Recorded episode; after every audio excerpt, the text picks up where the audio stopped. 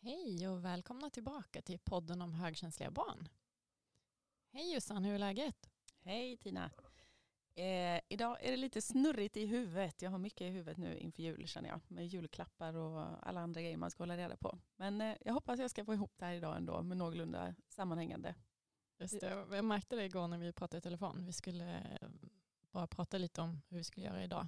Ehm, och jag skickade ett meddelande till Jossan och det kom tillbaka. Ja, vi får höras efter jag fixat eh, färdigt lite saker som jag behöver göra. Och sen kom det, vad kom det, tio i nio. Jag, jag måste bara diska först också. det är lite klassiskt men Ja. så jag ska bara fixa färdigt allting innan jag är redo att sätta mig ner. Och... Klassiskt högkänsligt. Hur mår du själv? Jo men jag mår väldigt bra. Alltså jag tog eh, några dagars eget julledigt innan den vanliga julledigheten. Jag åkte faktiskt iväg till min gamla hemstad och eh, bodde några nätter och eh, vilade upp mig och kunde jobba lite i fred och bara ta hand om mig själv och det var faktiskt väldigt, väldigt bra. Så härligt. Klokt Ja. av dig. Ja, det var skönt. Men eh, i natt så vaknade jag faktiskt vid, jag tror klockan stod på 4.30. Och det är, lite, det är så dum tid att vakna. Kroppen har liksom sovit sex timmar så att den är liksom så har lite svårt att somna om. Och jag vet inte hur det är med er andra men då kan det bli lite så här att det snurrar. Det börjar snurra runt i huvudet och man börjar planera saker och vad ska jag göra i vår och eh, hur blir det jul och allting snurrar runt och det är svårt att släppa saker. Kunde du somna om sen då?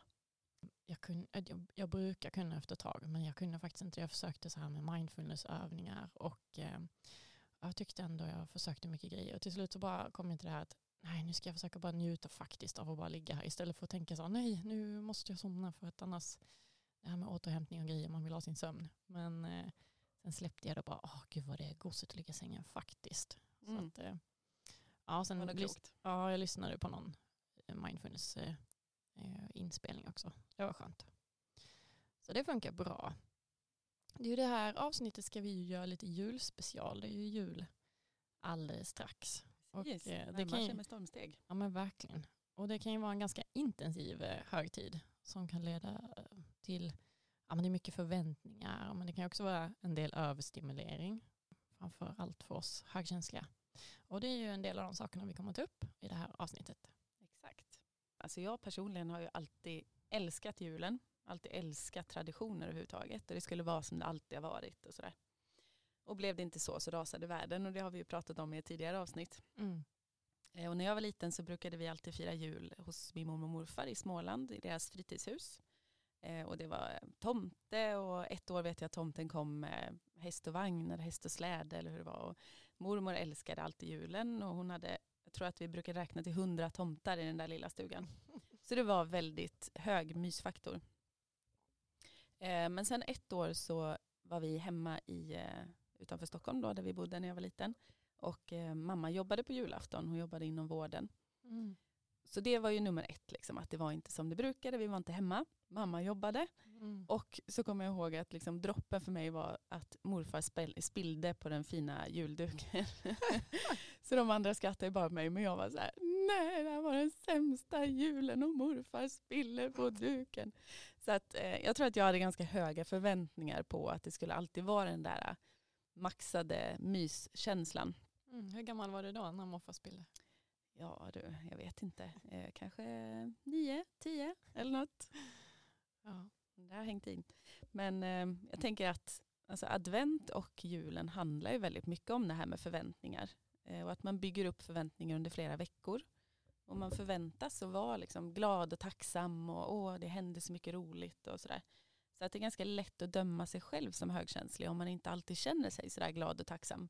Utan att det kanske faktiskt också smyger sig på jobbiga känslor ibland. Och de kanske man inte alltid vill låtsas om. ja, det är viktigt att låta dem få komma de med. Verkligen. Jag kan känna igen eh, det här med julen. Jag älskar också julen och traditioner och sånt där. Jag, jag tycker framförallt det är så himla vackert vid julen. Alltså man går i stan och det är bara massa fina lampor överallt. Och jag älskar det här med, ja men det är november, det är grått och kallt och dimmigt och så kommer de här adventsljusstakarna och stjärnorna i, i fönstren. Det gör, mig, det gör mig väldigt glad faktiskt. Och där tänkte jag på, just med när jag sätter upp adventsstjärnorna så tänker jag på eh, när min dotter var nyfödd, hon är född i november. Och vi hade en eh, sån här adventsstjärna i fönstret. Eh, då var hon ju bara två månader. Och hon älskar att ligga och titta på den här adventsstjärnan. Hon bara låg där på en filt och bara tittade på den och bara liksom kunde ligga och bara jollra åt den. Och jag kommer ihåg den där adventsstjärnan, den satt nog kvar i fönstret i april det året. hon, hon, var så, hon var aldrig så nöjd som när hon fick ligga och titta på den här Nej, fina, fina stjärnan. Så det verkar, hon verkade älska julen direkt. Nej, men vi, vi hade också så här, eh, när jag var liten så det var lite eh, fritt kring julen. Det var, vi hade liksom inte så här att, jag tyckte min mamma var eh, fin på det, att hon, det var inte så himla viktigt eh, eh, exakt hur julen skulle se ut, utan alltså att det var så här julgranen till exempel, då var det ju vissa som, som hade föräldrar som var tvungna att vara vita kulor i hela, eller liksom så här färgkoordinerat. Och min mamma var, vi plockade fram en sån här stor jullåda så fick man hänga på allt man kände, liksom allt pyssel och vi hade till och med konstiga flaggor. Vi var, alltså det var bara så här allt möjligt i granen. Det var så fritt och härligt. Mm. Och jag kommer ihåg det här också att eh, min mamma var inte sån som bakade så ofta men just vid julen bakom både pepparkakor och lussebullar att det var så himla härligt att man liksom fick göra det där.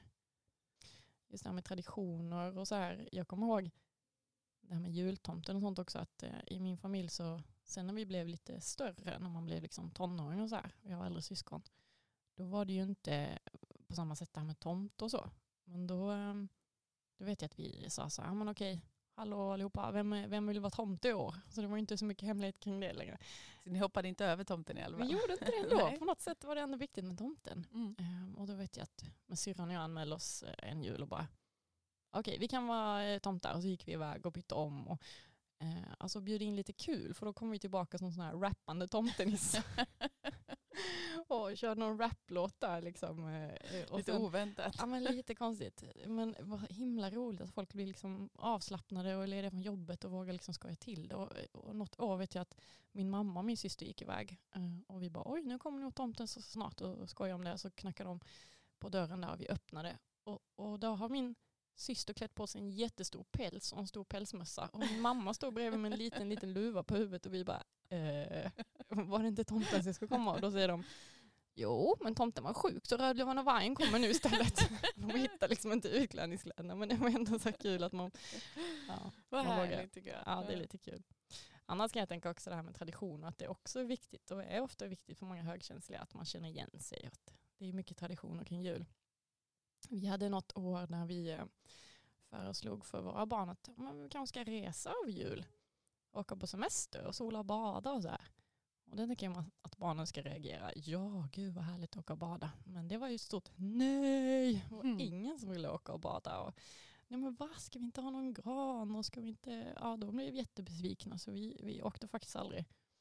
Och där kan jag tänka mig att det är lätt som förälder att gå in i det här då att, men, att inte de är tacksamma för att man Just tänker det. åka på semester. Utan att de, ja, det är lätt att tänka hur man tänker att de ska reagera. Mm. Och att inte lägga på skam då på dem när de reagerar på ett annat sätt än vad man har tänkt. Men annars sådana här saker som jul då med kalendrar till exempel, sånt tycker jag också är så himla kul med liksom, eh, överraskningar och att allt kring jul är mycket mer spännande än vanligt. Verkligen, det är en magisk högtid. Ja, och att eh, man kanske får gå upp på morgonen och kolla på julkalendern på tv och öppna luckor. Och, och jag kan känna mig lite, faktiskt i år har jag köpt en egen kalender till mig själv. Jaha, vad härligt. ja det är lite härligt. Faktiskt. Vad var det i den då? Det var det chokladkalender? Nej det var inte det. Det var faktiskt sån här med ja, men, krämer och grejer. Ah. Lite lyx till sig själv. Åh oh, vad härligt. Det var mysigt. Och sen tänker jag det här med, precis som du var inne på med förväntningar, att eh, det är mycket kring om man ska skriva julklappslistor och barnen ska få göra önskelistor och man sig upp det där rätt mycket. Vad ska du önska dig för tomten? Och, men att det kan bli en viss besvikelse där efter julafton när man kanske inte har fått allt det som stod på listan. Och där tänker jag att det är viktigt att prata med barnen innan då att man kan önska sig precis vad man vill. Men det är kanske inte är säkert att man får allting. Så att de inte förväntar sig allt på listan. Just det. Apropå det med, med listor och tomten och grejer. Jag har funderat över en sak. Mm. Man säger ju ofta att barnen får skriva önskelistor till tomten och de får önska sig grejer av tomten. Men sen när de får julklapparna, i alla fall hemma hos oss, då står det ju liksom God jul från mamma och pappa. Hur sjutton? Alltså det är ju rätt konstigt egentligen. Ja. Hela den grejen. Var, var liksom, hur tänker man? Men, men- men mm. uppenbarligen så går ju barnen på det. De har inte Ja. sagt något om det. Nej, och vi måste, jag måste nog säga att vi har alltid haft någon där det står god jul, god jul från tomten. Ja, ni gör det? Ja, Ja. faktiskt. Jag brukar någon. glömma det. någon lite mindre kanske. Ja, Men ja, det är nej. smart. Men eh, alltså, jag märker det på mina barn. De älskar ju allt det här magiska kring julen och de vill så gärna tro att allting det är på riktigt. Även om de någonstans kanske anar också, framförallt min äldsta då, att det inte riktigt liksom, det kan inte riktigt vara så här. Vi har ju en sån här liten nissedörr som brukar, med en nisse då, som brukar lämna lite brev och någon gång någon julklapp och så. Och det, alltså de månaderna när barnen kommer upp och hittar grejer där, de är ju helt lyriska verkligen. Mm. Och jag vet någon gång också när min äldsta då eh, pratade förut, då tror jag i och för sig att det handlar om tandfen den gången, men jag tänker att det är också det här med magi och så. Mm. Så, så börjar han luska lite i det, att ja men du mamma, finns verkligen tandfen och hur är det här och så. Eh, och så var jag väl lite så här, nej, nej okej, nej men det, det brukar vara jag som lägger i någonting. Men åh, så blev han så himla besviken. Mm. Eh, och bara, men jag vill ju att det ska vara så här. Du vet, så då fick jag köra någon lite så här halv grej. Att, ja, nej, men alltså, man vet ju aldrig. Det kanske finns någon tandfel liksom, någonstans. Bara, ja, ja, men jag, jag vill ju gärna det. Liksom. Han tycker det är spännande och mysigt. Mm. Och någon annan gång också, när det också handlade om någonting sådär liksom, spännande, övernaturligt. Så vet jag att han sa det någon gång när vi skulle gå och lägga oss. Bara, Mamma det är så spännande att vara barn. Åh. Och det var verkligen en sån där grej. Man bara, ja men det är ju alla de här små extra grejerna som gör att det blir så speciellt också. Ja, verkligen. Ehm, alltså om man, om man liksom går lite lagom in i det. Mm. Sen behöver man ju inte liksom grundlura dem så. Men eh, det, det märks ju, eller i alla fall märker jag det på mina barn, att de vill gärna tro lite på det här. Mm. Även om de anar som sagt att det kanske inte riktigt stämmer. Ja, men, och jag kan känna igen mig i det från när jag var liten att jag ville nog gärna tro på tomten. Och eftersom jag är yngst av fyra syskon så tyckte hela familjen det var jätteroligt att försöka så länge som möjligt lura mig om tomten. Eller lura och lura. Men, ja, och de, de gick till och med så här in i köket och bara du måste du gå ut för nu ska vi ringa Nordpolen och prata med tomten. Och det var mycket mystik kring det. Eh, Och de, hyr- de lånade in grannar så jag inte skulle känna igen och höll på så här. Så att, ja. roligt. Och mina barn har ju också, eh, vi har också haft grannar och så här. Eh, Men nu börjar de bli så stora så att de, det, det, det hela går ut på att klura ut vem tomten är. Ja, Så att förra året var det bara så du är Erik, vi ser det. Så, här. så att, ja. Verkar de bli besvikna då när de kommer på vem det är? Liksom? Eller Nej, nu är de det? nästan bara nöjda att de klurade ut Ja, vem det var. en- en vinst. Det var faktiskt, jag tror det var förra året som, eller förra igen, när de var lite så här att de inte riktigt visste. Och då var det en av mammorna i kvarteret som klädde ut sig till tomte två dagar innan. Och sen Mhm. gick hon lite så här smög runt bland alla husen och knackade lite på altandörren och bara vinkade och sen smet iväg snabbt. Och då var de lite så här, men gud, den kan, kanske finns på riktigt Just ändå. det. Ja. Så här typ 21 eller något december. Jag tänker att det just under julen också är väldigt mycket socialt. Alltså så, man träffar ofta släkten och man åker kanske mellan många olika ställen. Mm. Och många åker ju liksom på själva julafton också mellan många olika ställen. Och det har jag ju märkt också, vi har visserligen eh, ofta bara varit på ett ställe just under själva julafton, vilket har varit jätteskönt. Både när jag var liten och även nu med, med mina barn. Men däremot så märker jag på mina barn efter vi har träffat släkten och så några dagar och när vi kommer hem igen så får de alltid lite så här social baksmälla och då är de Mm. på något sätt vana vid att alltid ha någon där och alltid någon att leka med och så. Och då blir det nästan alltid tjafs och någon typ av överstimulering. Eh, och frustration både från barnen och från oss att så här, ah, alla behöver egentligen lite space eller framförallt vi vuxna. Och barnen vill att det ska fortsätta och hända roliga och spännande grejer varje dag. Mm. Det är ju lätt att det blir när julen väl är färdig så blir det så här, jaha, det var det. Exakt, en viss tomhet som kommer Ja då. men verkligen. Mm. Jag, känner, jag känner igen det här med, som du säger, lite baksmälla. Och det brukar vi också vara med om. Om man har varit iväg eller om man har haft folk hemma hos sig. Och det är på något sätt att ja, men barnen har eh, eh, kanske hållit sig från utbrott och så i två dagar. Och sen när alla går hem så kan de liksom släppa loss alla känslor. Och då Just kan det det. bli lite Mm. intensivt precis efter det. Sen kan jag tänka det här också att eh, när det är mycket folk som du säger med eh, folk, eh, släktträffar och sådär, att det just eh, kan bli eh, att högkänsliga barn kan söka sig trygghet och kanske komma upp i famnen extra mycket eller vilja ha extra mycket närkontakt, följer efter dig eh, var du än går och, och sådana här bitar.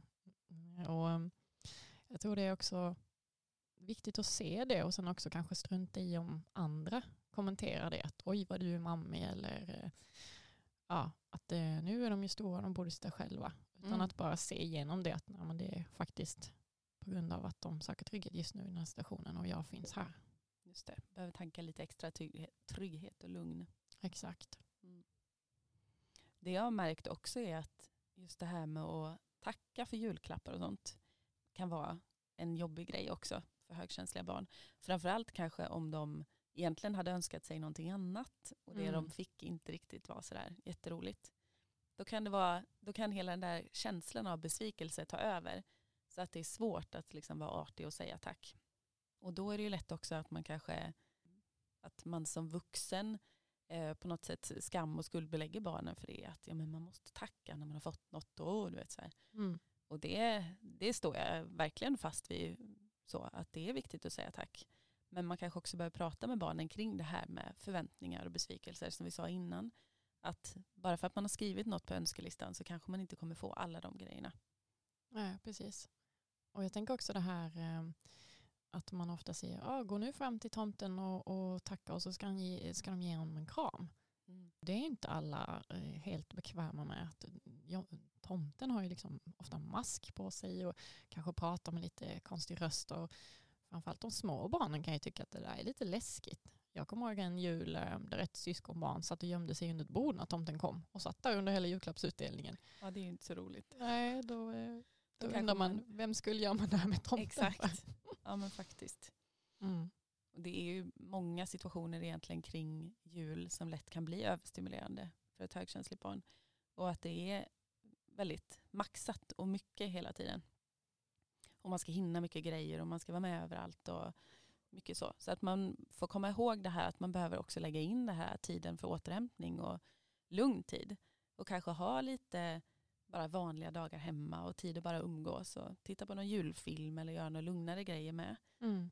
Spela något härligt spel eller lägga pussel. Och, mm. ja. och sen att man kanske som förälder där också begränsar lite. Man kanske inte måste åka till alla släktingar. Man kanske kan sam sammanstråla allihopa på ett ställe och träffa dem där. Så att det inte bara blir liksom från punkt A till punkt B hela julhelgen. Mm. För det kan också bli ganska stressande. En annan grej också som kan bli med överstimulering, jag tänker på det här med det är ofta julfest, eh, framförallt kanske på förskolan, men det kan också vara på skolan. Och då kan det ju vara, eh, de ska vara utklädda till, eh, ja, men de kanske har bestämt att jag vill vara pepparkaksgubbe eller jultomte eller lucia eller vad det är. Eh, och då kan det ju vara lätt som förälder att ja, men då fixar man med dräkt och, och donar med det. Men sen den dagen när julfesten kommer så kanske barnet inte alls har lust med sin utklädnad. Eller när man kommer till förskolan så vill den inte ha kläderna längre. Då kanske den känner sig obekväm och uttittad. Och, och att just då inte känna den här eh, känslan av besvikelse när man har fixat någonting och barnet inte vill ha det. Att det är okej. Okay. Det är bara att släppa det då. Precis, det handlar inte om dig. Det handlar om att barnet inte var, var i centrum just mm. den dagen eller den stunden. Apropå julfest förresten. Min dotter hade julfest häromdagen på sin förskola. Eh, och hon älskar egentligen att gå till förskolan och brukar sällan vara några problem med det. Men hon sa den morgonen så här, mamma jag är lite orolig, jag vet inte, jag vill nog inte gå idag, jag vill att du och pappa ska vara med på julfesten och så. Och vi försökte luska lite vad det handlade om och sådär, hon kunde inte riktigt säga det. Men sen var hon liksom okej okay med när hon väl skulle dit och så. Eh, och det hade ju varit en tomte som hade, tomtemor och tomtefar hade kommit dit med häst, riktigt stor mm. häst och grejer. Det var jätte, jätteroligt tydligen, eller det lät på henne som att hon verkligen hade uppskattat det. Så att det är lätt också att man bygger upp oro inför, för att man kanske inte riktigt vet, och kommer det någon tomte och vad mm. kommer hända på den här festen och sådär. Att det går lite utanför den vanliga vardagen på förskolan. Absolut, en djupare bearbetning kommer igång och då sätts lite orostankar. Ja men igång. verkligen, det är lätt mm. att det gör det. Eh, men, eh, men det blev i alla fall en positiv upplevelse för henne till sist. Vad härligt, Nej, för jag tänkte också det just att man kan tänka på det som förälder att om man då haft en julfest eller någonting att man lägger till vila på eftermiddagen efter det. Mm. För där kan ju också bli överstimulering sen när man kommer hem om man har varit mycket intryck då. Speciellt för små barn då kan det ju bli eh, en del utbrott på eftermiddagen sen kanske. Jag tänker också på det här med julbordet. Det är mycket ny mat på julen om man inte riktigt är van. Och när man är högkänslig kanske man är extra känslig för doft. Och Det är sill och luktar konstigt och, och sådär. Och där kan ju många vuxna vara att ja, man ska prova allting och man ska smaka av allt och eh, lite så. Eh, och det är väl en, en bra filosofi på ett sätt. Men jag tänker att eh, man kanske ska tänka på det här med att låta barnen äta någonting som de gillar först. Och när de inte är sådär överhungriga så kanske de vågar prova något nytt och något litet grann. Mm. Att man tar det i deras takt. Precis, och sen kanske det inte är hela världen heller om de inte provar alla konstiga grejer. Nej. Alltså min man äter fortfarande köttbullar och prinskorv på julbordet. Så jag har gett upp det där. Eller hur, det är inget fel med det. Nej men exakt, det är okej det också. Precis. Och sen eh, det här med Lucia också. Det kan ju också vara en jobbig grej med mycket förväntan och uppträda inför andra människor. Och man ska vara i fokus och det kanske är tända ljus och det kanske är mörkt ute och sådär. Och man är rädd att göra fel och så. Så att det kan också vara en ganska stor grej eh, som de högkänsliga barnen kan bygga upp oro inför. Ja, men verkligen. Nu säger jag det här igen, men eh, det var ett barn som satt under bordet under Lucia-firandet också. Ja det var det ja. ja, precis. ja. Eh, nej, men precis som du säger, och det kan ju vara att man har övat och övat och tycker, men sen när man väl kommer dit Mm. så känner man inte för det längre. Då är mycket Nej. föräldrar där och det känns läskigt. Och, och då kan det ju vara lätt som förälder att tänka bara, nej men nu är det klart du ska vara med och liksom pusha där, men det kanske är okej om de inte är med. Mm. Att ta det i sin egen takt. Mm. Och sen vet jag ju ett barn som eh, skulle vara med på Lucia-firande när det var en, eh, en annan klass som skulle gå Lucia-tåg. Och hela skolan skulle vara inne i gympasalen. Och så var det lite så här tända ljus och så då. Jag vet att pedagogerna pratade om det. Att ja men nu får vi vara försiktiga för nu är det tända ljus och det är det här som gäller. Och skulle det börja brinna så samlas vi där och där och så. Varpå det här högkänsliga barnet fick ju total panik. Bara så här, börja brinna och va? Och du vet, så att den här mysiga tillställningen som, eh, som liksom var tänkt att det här skulle vara något positivt och härligt och mysigt, det blev ju bara skräck för det här barnet istället. Får man också ha med i beräkningen att, eh, att man pratar om det på ett sätt så att det faktiskt eh, inte liksom målas upp till någonting jättestort och jättefarligt och jätteläskigt. Nej. Utan att man kanske som pedagog eller som vuxen eller förälder är medveten om det och att man pratar om det på ett, ett lugnt sätt. Just det. Jag, eh, jag vet också att Lucia-firandet när eh, det var en, en tjej som blev överstimulerad. Det var en liten lampa i ljuskronan, hon ska vara Lucia, som hade gått sönder. Och eh, helt förkrossad. Och Mm. storgrät över att den, det var en, ett ljus som då inte lös. Ja, Så sånt kan ju också vara stora utbrott över sådana grejer. Och sen kommer jag ihåg när jag var liten. eh, Jag gick hos dagmamma, vi var en fem barn där. Och då hade vi på Lucia att vi skulle åka runt till alla föräldrars jobb och lussa för dem. Mhm. Fin idé av min dagmamma. Men eh, det var en tjej som när vi lämnade hennes pappas jobb så blev hon så himla besviken att vi var tvungna att lämna hennes pappa. Och jag Ja, kommer det ihåg hon fick klart. ett sånt jätteutbrott eh, på parkeringen där utanför. Och istället för att gråta så blev hon jättearg och tog sitt tärnljus och bara slängde i asfalten. Det sprutade tärnljus överallt. Ehm, så att, eh, ja, vi hade ju just kommit dit och sen skulle vi Ja. bara dit, sjunga två sånger och iväg igen. Bara. Just det, det blev ett extra uppbrott där. mm, precis. Mm. Och det var faktiskt så att nu, ehm, jag var med om på mina barns eh, förskola, då hade de Lucia-tåg första åren. Men sen tog faktiskt pedagogerna beslut om att ta bort Lucia-tåget och sluta med det. De kände lite att eh, för vem skull gjorde de det? Mm. Var det för föräldrarnas eller barnens? Mm. Och jag såg också häromdagen att det var någon förskola där de hade filmat barnen när de gick Lucia-tåg, Mhm. typ på dagen. Och sen så hade de haft något drop-in och sen så hade de eh, låtit föräldrarna komma dit och så hade den filmen rullat i, no- ett par timmar. Liksom. Ja, Och så fick föräldrarna titta på det då och ta fika och så. Men barnen behövde inte gå Lucia-tåg inför alla föräldrar. Så det tycker jag också var en ganska bra lösning. det var en bra lösning. Mm. Eh, Jag älskar ju också det här med pysslandet kring jul. Det har jag alltid gjort. Jag kommer ihåg när jag var liten så var det en speciell julpysseldag då i skolan. Då var det olika pysselstationer i olika klassrum. Sen så var det ju eh, risgrynsgröt och pepparkakor och grejer i matsalen då. Men just det här att få gå runt i olika klassrum och göra olika sorters pyssel. Det känns, alltså fortfarande när jag tänker på det så blir jag så här varm i hjärtat. Och, och högkänsliga barn är ju ofta kreativa på ett eller annat sätt. Det är inte alltid man är kreativ kanske i skapande med händerna på det sättet. Men eh, många gånger har man ju bra fantasi och gillar någon typ av kreativt skapande. Jag känner igen det där, jag älskar det här pysslet eh, vid jul. Alltså jag, eh, jag gjorde ju, skapade julklappar till hela familjen och det sysslade jag med flera månader i förväg. Alltså Mm. åkte iväg och jag vet jag handlade till exempel glas som jag målade på eller skapade, stickade saker och sydde saker. Jag har någon ful tomte kvar som har liksom en, en fot olika stor, de fötterna är olika stora.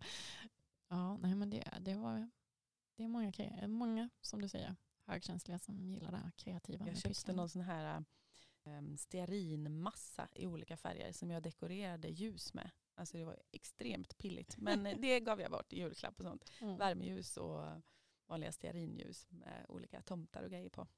Vad härligt. Mycket pyssel. Mm, det är roligt. Mm, faktiskt. Men ska vi ta lite tips om eh, det här med jul?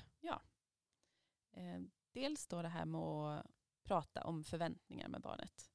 Att det är okej om det inte blir exakt som planerat. Att man ja, men försöker att dra ner förväntningarna lite. Eh, för det är lätt också att man liksom målar upp grejer som så himla stort och så himla kul och så himla bra. Och då är det klart att barnen hamnar i det liksom, läget då. Att allting ska vara så himla toppen hela tiden. Mm. Men man kanske, man kanske kan liksom ta ner det lite grann. Och framförallt prata om det. Mm. Och sen också planera in återhämtningstid. Både för er själva och för barnen. Ehm, Precis, du var, bara inne ta det lugnt ibland. ja, men precis, du var inne på det innan. Och det är just som förälder också kanske bara gå ut och ta en promenad en liten stund. Det är, ofta är det ju släktingar som kanske kan hjälpa till med barnen om man själv behöver återhämtning. För det är ju otroligt viktigt också. Precis. Och sen eh, fokusera mycket på det här. Bara mer umgås istället för att det ska vara en massa happenings hela tiden. Alltså kanske spela något nytt spel ihop. Eller som jag sa förut, kolla på någon julfilm eller sitta och pyssla. Det kanske inte behöver vara så stort hela tiden utan mer att man gör saker tillsammans. Och att man är lediga tillsammans. Och att man lyssnar på julmusik och tänder en brasa. Eller alltså, sådana grejer är ju nog så, så bra. Precis, jag tänker också det här att dra ner på dina egna förväntningar och egna prestationer. Alltså baka eh, pepparkakor från grunden om du känner för att du vill göra det. Men köp färdig pepparkaksdeg om du känner att du inte orkar. Att Mm. det är okej vilket som. Precis. Jag har ju haft extremt mycket sådana här pyssel och olika grejer för mig hela december tidigare år. Jag har gjort egna krans, eh, såna här dörrkransar till mamma och mormor och till oss. Och jag har gjort julkort och jag har gjort allt. Liksom. Men nu eh, de sista åren så har jag verkligen dragit ner på det där. Så att nu, ja det enda vi har bakat nu är pepparkakor. Men eh, annars har vi inte bakat något annat. Men däremot har vi julpysslat en del och så. Och det känns så skönt. Jag känner mig själv mycket, mycket lugnare. Att inte allting är så himla spejsat hela tiden. Ja, exakt. Jag har gjort precis samma sak. Jag valde ut några saker som det här vill Mm. jag verkligen göra med barnen. Men det andra, om jag inte känner för det så gör vi inte det. Nej men precis, och det kanske ändå bara leder till att man själv blir stressad och då är det ju det barnen känner av. Mm. Istället för att det är, man väljer ut några enskilda grejer och de blir det kvalitet i det, liksom. Kvalitetstid. Verkligen. Och så lämna utrymme för förändringar också. Även om man har en planering av hur saker ska bli. Prata också med barnen om att det kanske blir på det här sättet. Eller vi kanske kan göra så här istället. Eller vi får se om det blir exakt så här. Mm. Så är det inte hela världen om det inte blir precis så enligt mallen. Och gärna försöka låta barnet vara med och planera lite också tänker jag.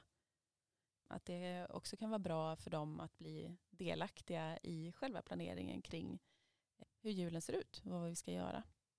Mm. Och som vi sa förut, prata om det här med julklappar och önskelistor. Att det är okej att bli besviken, men det är ändå viktigt att säga tack till den som har visat omtanke genom att köpa en julklapp. Man kanske inte behöver älska alla grejer man får, men man kan ändå säga tack. Mm. Och att det är okej att inte gå runt och krama alla släktingar om man inte vill. Eh, Men man kan säga hej och hej då, eller liksom vinka eller så. Men man behöver inte gå runt och krama alla. Det är ju superviktigt, verkligen. Ja men verkligen. Bra tips där.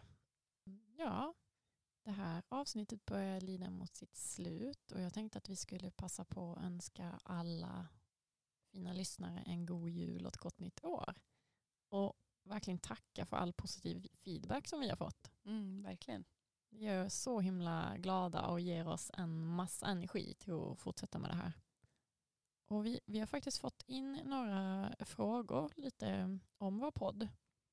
Och en av dem är eh, en som har frågat vad kommer det bli för ämne framöver?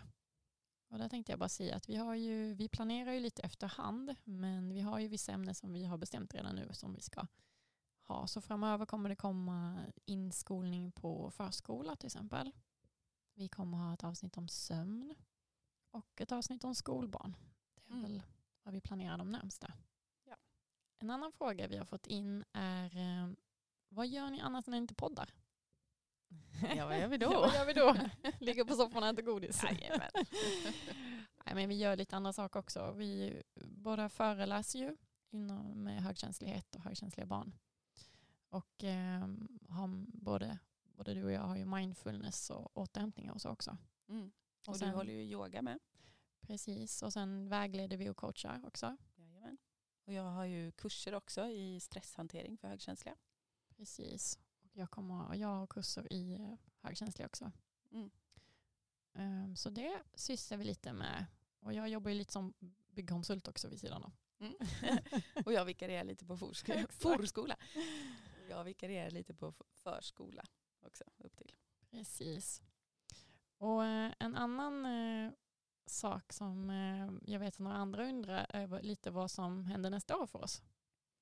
Och eh, du och jag håller ju på och vi skapar ju nya saker hela tiden. Mm. Vi får väl se lite vad det blir. Men det vi funderar på det är ju, vi håller på att skapa ett slags workshopprogram för skolor och förskolor. Ja. Som vi ska tänka att vi når ut med det här med. Det är så viktigt att sprida information om högkänslighet. Mm. Det vill vi nå ut i på bredare front i skolor och så. Och sen funderar vi ju på en bok om Mm. högkänsliga barn. Mycket planer. Och retreat också för föräldrar till högkänsliga barn. Mm.